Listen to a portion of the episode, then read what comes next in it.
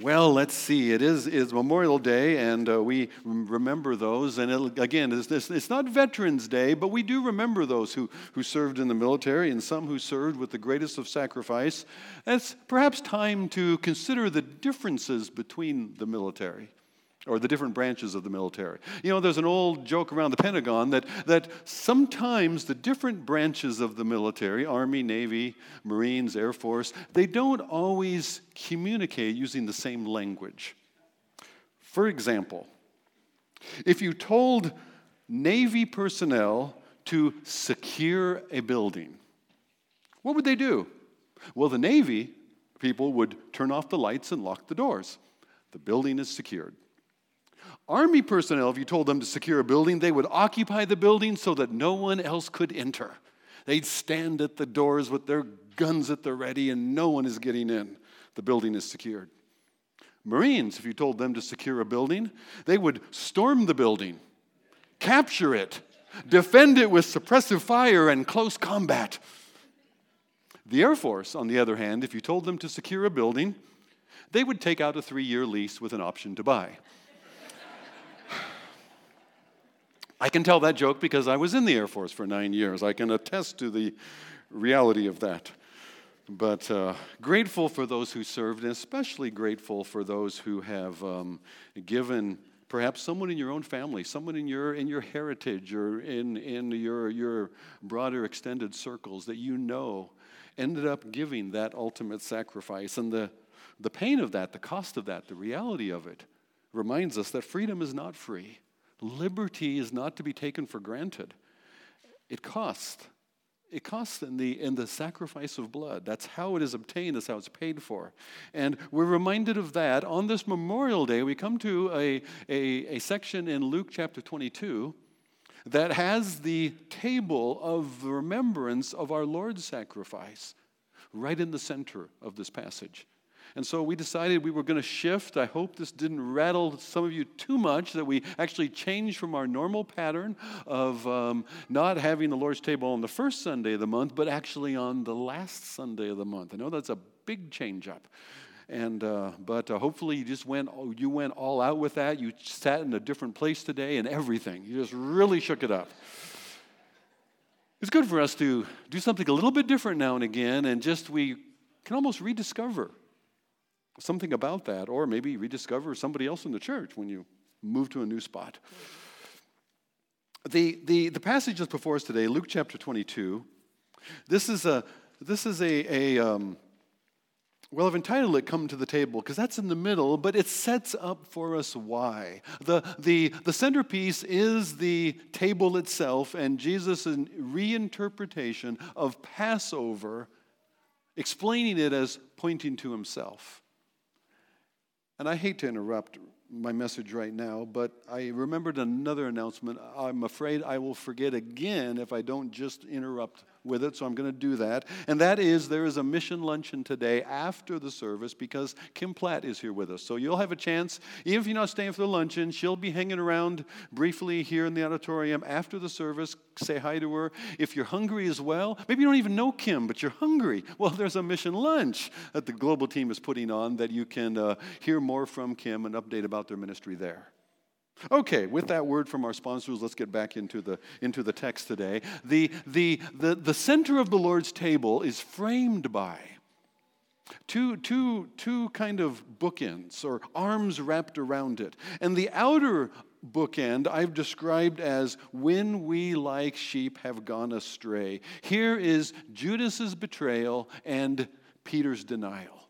That's the beginning and the end of this particular section. And then as you move in further, when we too easily turn our own way, the disciples in Jesus' preparations or his directions for them, they realize that he is in control, that he is sovereign still. Even when things are going to get chaotic and the bottom is about to drop out, he still knows what's coming, he knows what will be, he is sovereign in it. Contrast that on the other side of the Lord's table, you have the disciples themselves wondering who among them should be in charge. Jesus is in charge, they're wondering which of them should be in charge. So those parallels point us nicely into the table at the center. So we're going to, instead of just working down through the chapter this morning, we're going to go from the outside to the center. When we, we like sheep, go astray, Judas and Peter, when we too easily turn to our own way, even though the Lord is the one in charge, and yet I want to be in charge, we can trust Jesus for our redemption, our forgiveness, and for our restoration. That's the centerpiece. That's where we come to the table. So I invite you to open your Bibles to Luke chapter 22, and we'll begin from the outside, working our way in. Luke chapter 22, beginning at verse 1. Now the feast of unleavened bread drew near, which is called Passover. And the chief priests and the scribes were seeking how to put Jesus to death, for they feared the people.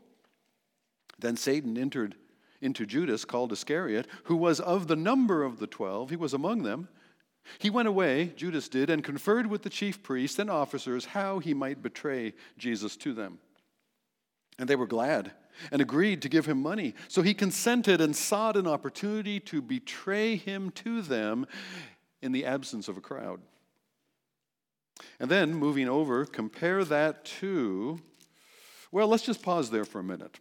Let's pause there and, and talk about this feast of unleavened bread. The Passover, the day of unleavened bread had come in which the Passover lamb was supposed to be slain or had to be slain.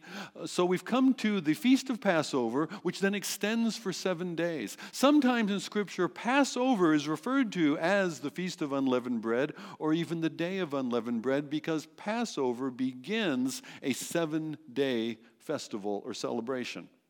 We had a brief description of that when. Um, when our friend Yoel Ben, ben David was, was here back on Palm Sunday, and he described, he talked through the Passover Seder, which is a little bit different today than it would have been celebrated here with Jesus and his disciples. They actually had lamb to eat that night, most likely, as a Passover meal.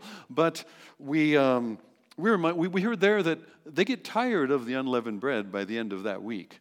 It's not supposed to be something that's tiresome and burdensome, It was supposed to be something to remember and also to teach.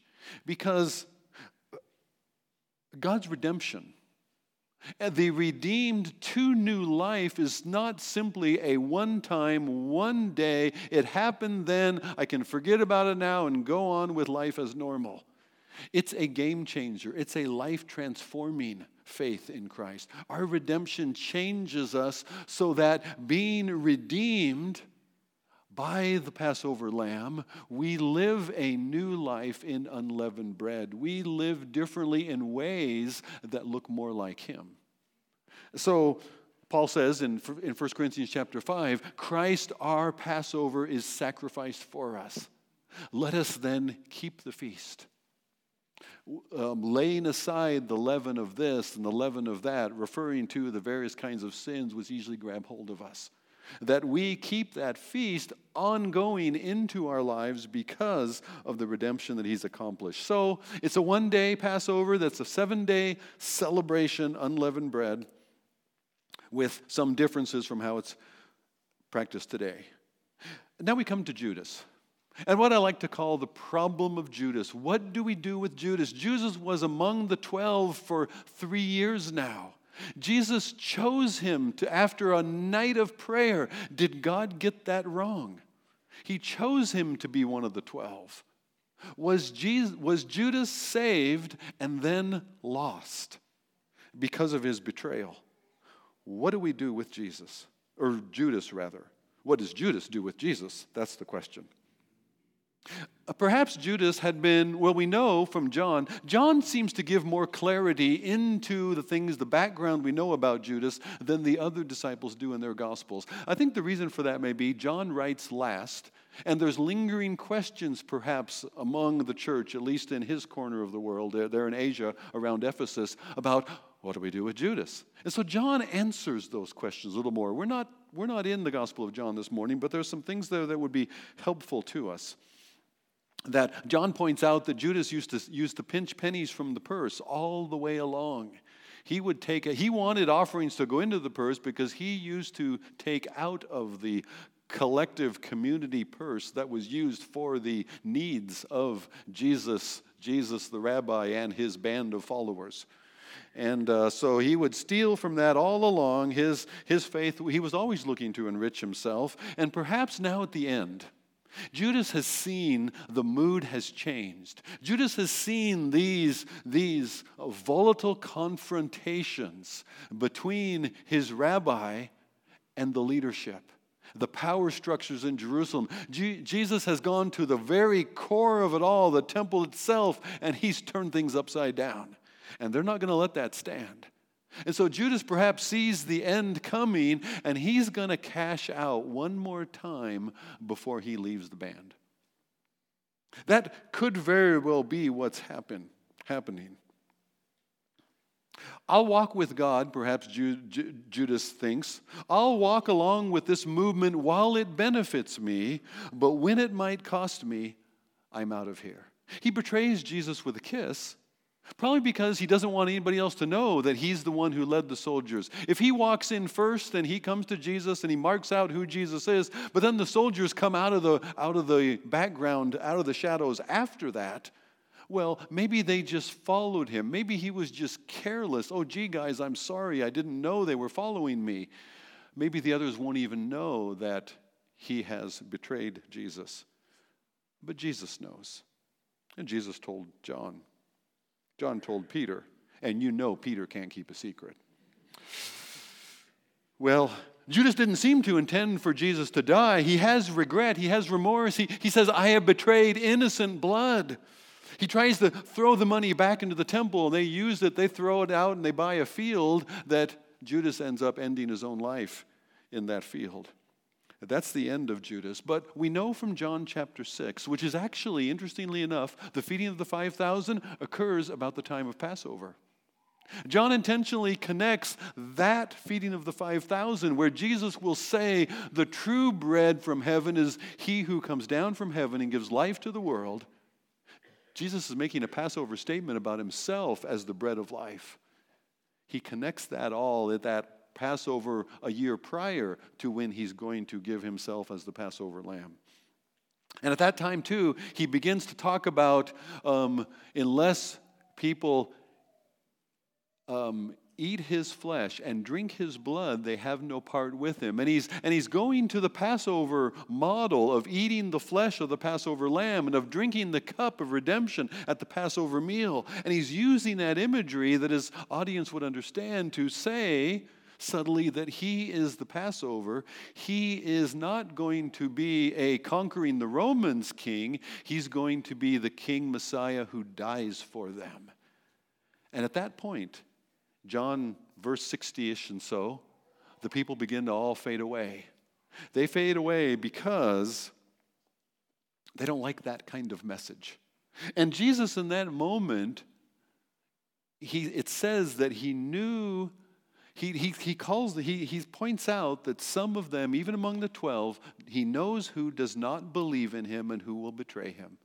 Even a year before, Jesus knows that Judas does not believe in him. Je- Jesus knows that Judas is going to betray him. Judas is among them. But it seems to me, especially with the various references from John, that Judas is among them, but he's not one of them. He's one of those that John will later write about and say, they went out from us because they were not of us. If they had been of us, they would not have gone out from us. Judas went out from them and betrayed Jesus. Judas seemed like a believer, but he does not believe. It's possible for a person to be at church, among believers, actively engaged or uh, involved in many things that seem like those are the kinds of things that Christians do, it's possible to be among believers and yet not believing. I know that because for a couple of years that was me. Not here, but in another church when I was younger. For a couple of years, I was in the church. I was part of the church. I was a member of the church. I had my own offering envelopes back when they would give each member offering envelopes with their own little number on them. I even used the offering envelopes. It's one thing to have them, it's a whole other thing to use them, right? And yet, I, I believed that Jesus died for the sins of the world, but I did not believe that Jesus died for me, for my guilt, for that which separated me from God. It is possible to be among the Christians and yet not be a Christian, not genuinely believing in Jesus. That's Judas. It could be you. I don't know. The question is not what do you do, but what do you believe about what Jesus did? Do you believe that Jesus died for you, for your guilt? Do you believe that Jesus died to make you right with God? That's the difference. That seems to be what Judas was lacking all along. Now let's contrast Judas with Peter. Look down to the other end of the passage we'll look at today from verse 31 to 34. Jesus now says to Peter, Simon, Simon, behold, Satan demanded to have you that he might sift you like wheat. But, and the but changes everything, but I have prayed for you that your faith may not fail. Your faith will be weak, but your faith will not fail. And when you have turned again, strengthen your brothers. Peter will be restored. And when you are, strengthen others. That seems to suggest that we have something to learn from Peter, and it's not merely don't do what Peter did, it's to follow through as Peter followed through, to be returned, to return, to be restored as Peter was. That we, like Peter, will, will fail, and his example of restoration ought to strengthen us as well. It seems there's no greater champion in the, in, the first, um, in the first weeks and months of the early church than Peter himself, who knows what it is to fail in fear and be forgiven. There'll be times when we'll need that. Which of these two, Judas's betrayal of Jesus, handing him over for money, or Peter's failure in the midst of fear? Which of those do you think? Failure about what other people are going to think of me. If I say something, how will they react? Which of those two do you think we're more in danger of doing? You're more in danger of doing.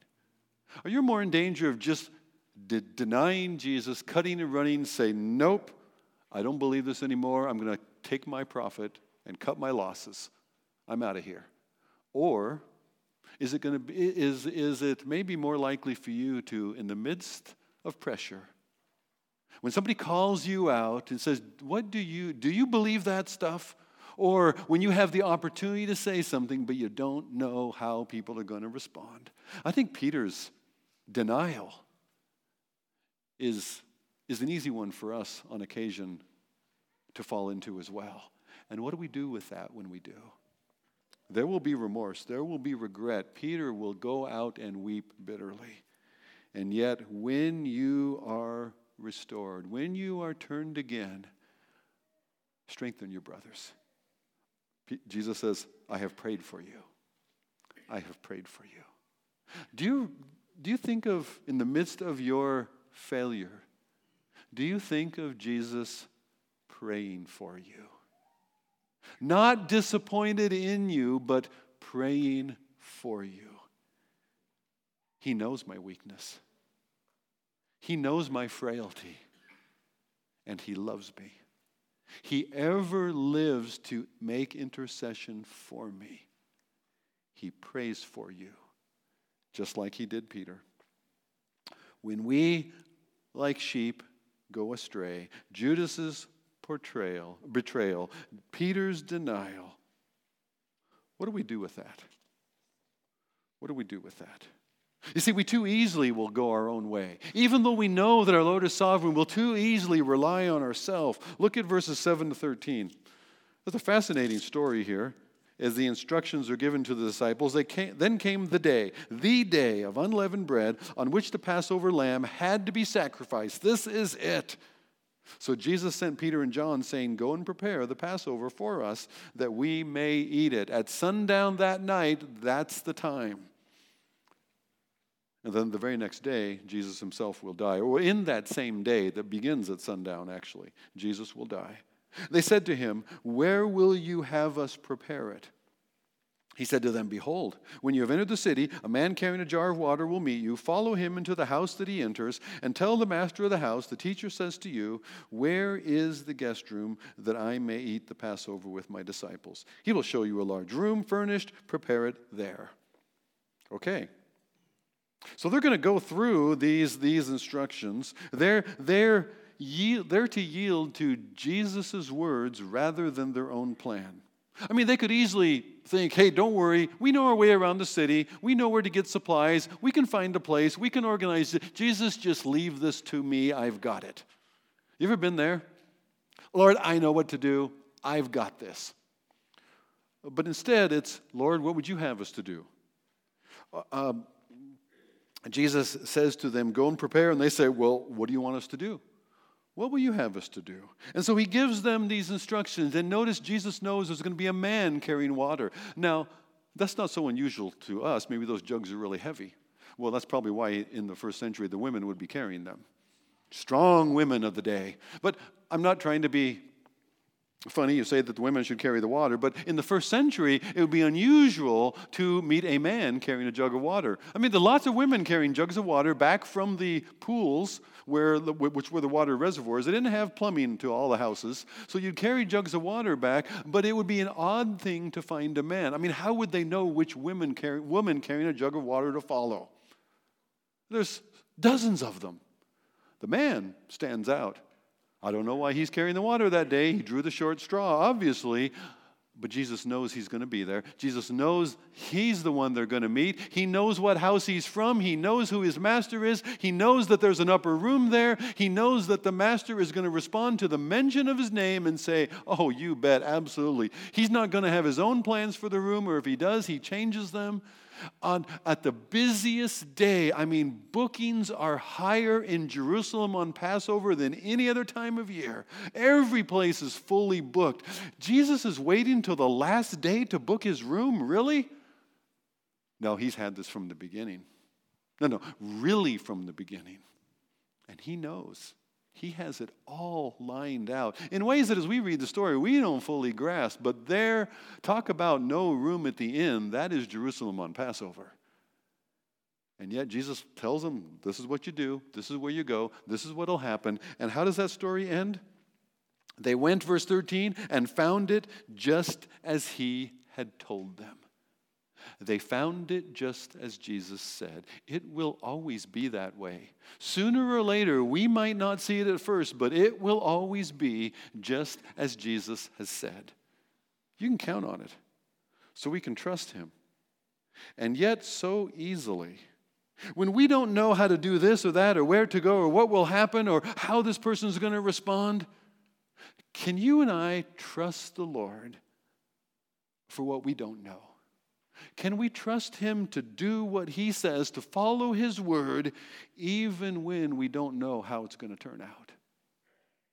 Sometimes it doesn't feel like what God's word says to do is going to work, is safe to do. And yet, that's what God says to do. And when you're in that moment, trust Him rather than you. On the other end of the bookends, we turn to the other side, verses 24 to 30 and it's a little different. Here we have just a brief, uh, a brief um, capture after the, after the Last Supper, after the Passover meal together. A dispute also arose among them as to which of them was to be regarded as the greatest. They have gone from wondering, Am I the one who's going to betray? Am I the one who's going to betray? They've, they've gone very quickly from awareness of their own weakness to which one of them is clearly the greatest. Which one of them? Well, if Jesus is going away, somebody's got to take the lead, and it probably should be me. That's what each of them are thinking. That's what they're arguing about. That's what they're de- debating about. A dispute rose among them about which should be in charge. And he said to them, The kings of the Gentiles exercise lordship over them, and those in authority over them are called benefactors, who can do the most good for the others. But not so with you. Rather, let the greatest among you become as the youngest, the leaders as one who serves. For who is the greater, one who reclines at the table or one who serves? Is it not the one who reclines at the table? But I am among you as one who serves. In contrast to the one who is truly in charge and knows how everything is going to happen, knows who's going where and what room is available and who's the man to talk to, they want to be in charge. Do you ever have that trouble? God has said, God has declared, He's laid things out, He's given us principles and instructions, sometimes very clear word, and yet I still want to do it my way. I still want to trust my take on it instead of God's take on it. It's easy to fall into. They're jockeying for who gets to be in charge. And yet there's another thing here that we miss. Let the one who wants to be the, be the, be the first be the servant of all. Jesus says, I am among you as one who serves. Now, when you read that line, what do you think of about what's going on in the upper room that night? I am among you as one who serves. Perhaps you think of the order of the towel. Perhaps you think of that time when Jesus himself, nobody has been willing to wash the other's feet. No, no, not if you're jockeying for position about who's going to be first. And Jesus clothes himself like a servant. He lays aside his robe, he clothes himself like a servant, wraps himself in a towel, and he goes around the table washing the disciples' dirty feet. He takes the role that a servant would normally do. And that, that's normally in my mind when I read that phrase there, but that's, I don't think that's what Luke wants us to think of because that episode is not mentioned by Luke. Jesus has just around the table describing his body given for us, his blood poured out for us, he as the Passover lamb given for our redemption. He is among them as one who serves, who serves in laying down his life for us. That's, that's what he wants us to take away from there. You see, when we, like sheep, go astray, betrayal or denial, when we so easily turn to our own way instead of His way, our will instead of God's word, what do we do with that? Where do we go with that? We trust Jesus for redemption and for restoration. That brings us now to the center. That brings us to the central passage here, beginning in verse 14, where they come to the table. When the hour had come, he reclined at the table, and the disciples with him. And he said to them, I have earnestly desired to eat this Passover with you before I suffer. For I tell you, I will not eat it until it is fulfilled in the kingdom of God. And he took a cup, and when he had given thanks, he said, Take and divide it among yourselves, for I tell you that from now on I will not drink of the fruit of the vine until the kingdom of God comes. And he took the bread. When he had given thanks, he broke it, gave it to them. This is my body, which is given for you. Do this in remembrance of me. And likewise, the cup, after he, they had eaten, saying, This cup is poured out for you, is the new covenant in my blood. And behold, the hand of him who betrays it is with me on the table. For the Son of Man goes as it has been determined, but woe to that man by whom he is betrayed. And they begin to question one another. Which of them could it be who was going to do this, who was going to betray him? First of all, did you notice until? Jesus said, I will not drink of the fruit of the vine until the kingdom of God comes. I will not eat of this bread until it is fulfilled in the kingdom of God. One of the most significant lines, or words rather, in those verses is until. Jesus is about to die, but the kingdom of God will be fulfilled. The kingdom of God will come, and he will rule in it, and there he will again celebrate Passover with those who have believed on him. We will, in that day, in the kingdom, come to his table, and we will celebrate in worship with him. Even, I think, the Feast of Passover. We will celebrate what Jesus did, how it was fulfilled in him. When the kingdom comes, until. You see, this is not the end this night. And Jesus knows that. He knows that he can trust himself to the Father, and he knows, in fact, that the Father will, on the third day, raise him from the dead. He's been saying that to his disciples all along. It's not sinking in, but he's been declaring it. And that, I think, is why Jesus can trust himself to the Father's will. He is able to yield to the Father in ways that the disciples struggle to he is able to yield to the Father in a way that Judas cannot see because he does not believe that. He, um, Jesus is able to trust himself in God's hand even in this darkest moment because he knows his Father has him in ways that Peter forgets when he's trapped inside an inner courtyard and doesn't see any way out except to deny that he knows Jesus so that he's not connected with him until until. You see, this table does not only remember Jesus' death for us, this table remembers his death and his coming. Peter borrows, or rather, Paul borrows this little word until. In the, in the verses that are the liturgy that we typically use to celebrate the Lord's table, Paul wraps it up with an explanation that as often as we eat this bread and drink this cup, on the first Sunday or the last, we proclaim his death for us until, until he comes again and it is fulfilled in his kingdom. I'm pretty sure Paul borrowed those words from Jesus himself.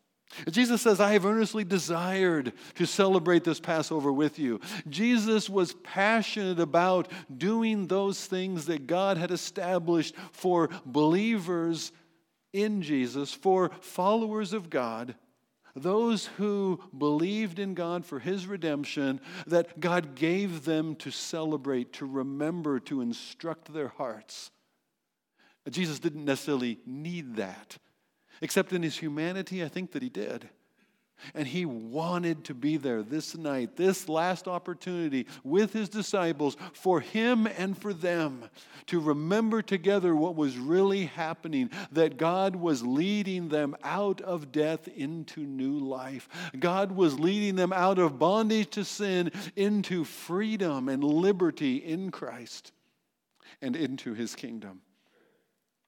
He desired, he was passionate about. Do you think Jesus would be passionate about gathering together as church for worship? I think that he would be. Would he be passionate about the life on life engagement with others that strengthens our hearts and strengthens one another around us? Of lifting our, our, our voices in praise and adoration in the worship that God is so worthy of, that also reminds ourselves and one another of who God is and what he's done for us. I think it would be passionate about those kind of things that God has ordained for us to remember our redemption, even as He was about this night and this feast. And did you notice the reminder of God's sovereignty here? The Son of Man goes as it has been determined. Nothing is out of control here. God has got this. In the worst of times, you can know that your God has you no circumstances out of his control, and yet there is human responsibility in the midst of that. How these two exactly go together. How do we find the intersection between God's sovereignty over everything and yet human responsibility for what we choose to do or not do? I can't fully explain that. That's bigger than me. And yet I know those two are true. That, that God is sovereign the Son of Man goes as God has determined, and yet woe to him by whom he is betrayed. Woe to the one who betrays him, Judas. This is exactly God's plan. Jesus came to die, and yet Judas will be guilty of his betrayal. He's responsible for that. Both of those things are true. God's sovereignty along with our responsibility. More clearly, Then in that previous Passover in John chapter 6, remember I said the feeding of the 5,000 was itself at the time of Passover. Jesus didn't go to Jerusalem then, but there was the time that he talked about eating his flesh and drinking his blood. And there it was when the people, people began to, the crowds faded very quickly because that was not a message they wanted. They want a, a conquering Messiah, not a sacrificing Messiah. And Jesus asked his disciples, did they wish to go also? Were they going to leave as well? Well, some of them would in the next year. But Peter, not Judas. In fact, in that same section, Jesus refers to Judas as he knew who did not believe in him and who would betray him. John's already tipping us as to what's coming. But in that same section where Judas's lack of faith is stated, Peter is the one who says, when Jesus says, What, do you want to go away too? Everybody else is leaving. This is not the message they wanted. Are you going to go away too? And Peter's the one who says, always quick to speak up, not always right, but he nailed it this time. To whom would we go? Because you have the words of eternal life. Judas didn't believe. Peter doesn't understand it, but he knows he's got nowhere else to go because you have the words of eternal life. Okay. So now we come to the table itself, and Jesus portrays himself in Passover more clearly than he's ever done before. This Passover, this bread, this unleavened bread, is my sinless life given in your place. This cup that is poured into this, into this shared cup for you that all of you are going to drink out of. We don't do it the same way today. Don't get nervous. But this cup that is poured out for you is my blood of the new covenant, which is for the forgiveness of your sin. Jesus himself is the Passover sacrifice. And yet, Judas, there at that table with the others, partaking the bread, taking the cup, and goes out from there to, depra- to betray his Lord for 30 pieces of silver.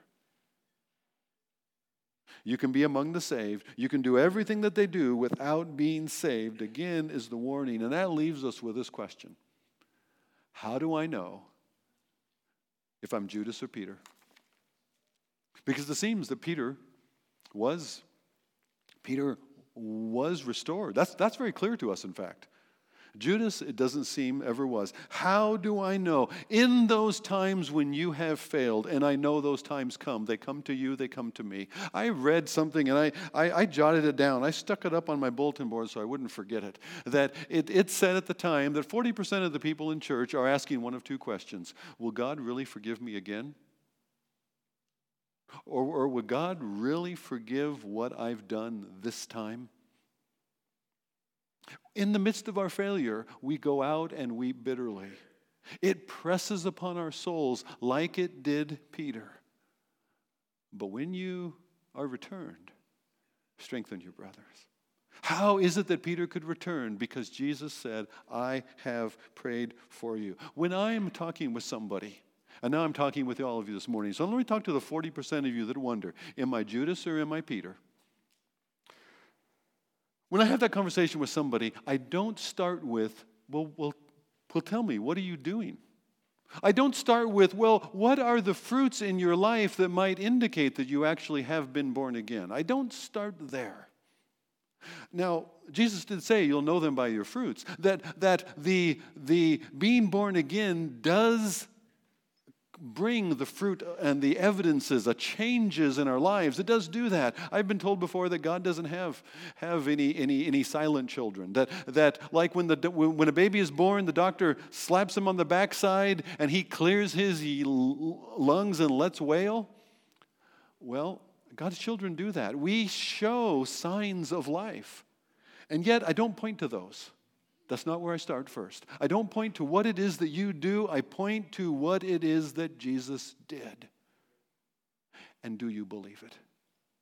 God so loved the world that he gave his only begotten Son, that whoever believes in him would not perish but everlasting life. That's where we start. It's not about what we do, it's about what he did. And do you believe that? Do you believe that for you? I don't care so much about when did you believe. I'm asking, what do you believe? That's what matters. I don't actually know when it was that I first believed that Jesus died for me. I know the first time I told somebody that I believe that, but I don't even know when the first time was. That doesn't matter. But I know what I believe this morning. I do know what I believe this morning that my only claim to any access before God, any relationship with Him, is not by what I do, but what God did for me in Jesus. His redemption, His restoration of me. God has given us eternal life, and this life is in His Son. The one who has the Son by believing on Him has life. The one who does not have the Son does not have life. It's not about what you do, it's about what He did for us. Not by works of righteousness which we have done, but according to His mercy, He saved us. By the washing of regeneration, by His renewing, by the Holy Spirit. We are told actually to examine ourselves in 2 Corinthians 13 and verse 5. But when Peter says that in 2 Corinthians 13, verse 5, examine yourself, he's, he's pushing them back to say, Do you believe in Jesus? And consider me, he says, while you're at it. Should you be listening to me? He's pressing them on. And in the, in the next verses, he's affirming that he's quite confident that just as he is a genuine believer in Jesus, they are too. And they need to get back to that instead of all this other stuff. You look at yourself too long, you know what that'll do? That'll cause doubts because you do not keep yourself. He keeps you. You look to Jesus instead, and that will erase doubts because it's not about what I do, it's about what He has done for me. You will sometimes be like Peter. I will sometimes be like Peter. What's the difference between Peter and, Jude, Peter and Judas? I'm not completely sure. For instance, let me ask you this Could Judas have been restored like Peter was restored? If Judas had come and turned and asked for forgiveness, Jesus, I've never actually believed on you, but I believe in you now. I did betray innocent blood because you are the innocent one. And yet I understand, I remember what you said that you said you would be arrested, you would be crucified, you would die, and yet on the third day you would raise. I believe it. I believe that you, you, you did that for me. Could Judas have done that and have been genuinely saved? What do you think? You're the theologians now. You tell me. I think Luke has already told us in chapter 13 there's a prodigal son who throws away his inheritance for a handful of coins. He doesn't care if his father is dead, he just wants the money from the estate. And off he goes. And yet, the father, unbelievably, it seems, in fact, his, his older brother can't figure it out. The other son does not understand what it is that his father is doing. How could he, how could he welcome this scoundrel back? Your brother was dead, but is now alive. He's come home, he's been restored. And I think, it didn't happen that way, but I think Judas could have been the prodigal son. And the story writ that way would have fully been in line with the character of the grace and mercy of our God. The reality of it is, though, that Peter is restored. Judas' life ends in despair and hopelessness. Peter is the one who is brought back and strengthens us so that when you, like Peter, in fear, don't measure up to your faith, or when you, like the disciples, have the focus on yourself and your own will instead of God's will, what do we do with that? We come to the table. We come to the table where we apply again the death of Jesus for our guilt, for our sin. When we confess our sin, He is faithful because it's according to His promise. He is just because Jesus paid for all of it to forgive us our sins, to cleanse us from all unrighteousness. I'm going to invite the worship team to come forward and those who are serving to come forward as we prepare our hearts to come to the table. Father, thank you for life in Jesus. Thank you for your forgiveness that is for us in Him. Lord, thank you for this reminder, this object lesson of the life, the body, the blood of Jesus given for us, for our guilt, for our sin, for our shame, for our forgiveness and life in Him. Lord, I pray this morning for any who are among us and yet have not truly trusted you for salvation, rescue, forgiveness in Jesus. Lord, perhaps this would be their day of salvation. This will be the time when they move from I believe in Jesus to I believe in Jesus and his death for me and my forgiveness. Lord, would you open the eyes of our hearts to see that? Would you indeed draw us all again around this table to celebrate together your forgiveness for each one who believes? It's in Jesus' name we pray. Amen.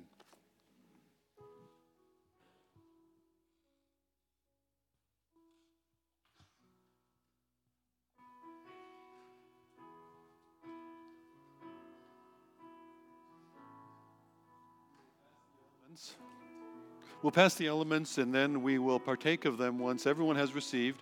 If you're still needing to be careful uh, about just these, these shared plates passing back and forth, there are the individually packaged elements on the back table behind the sound booth.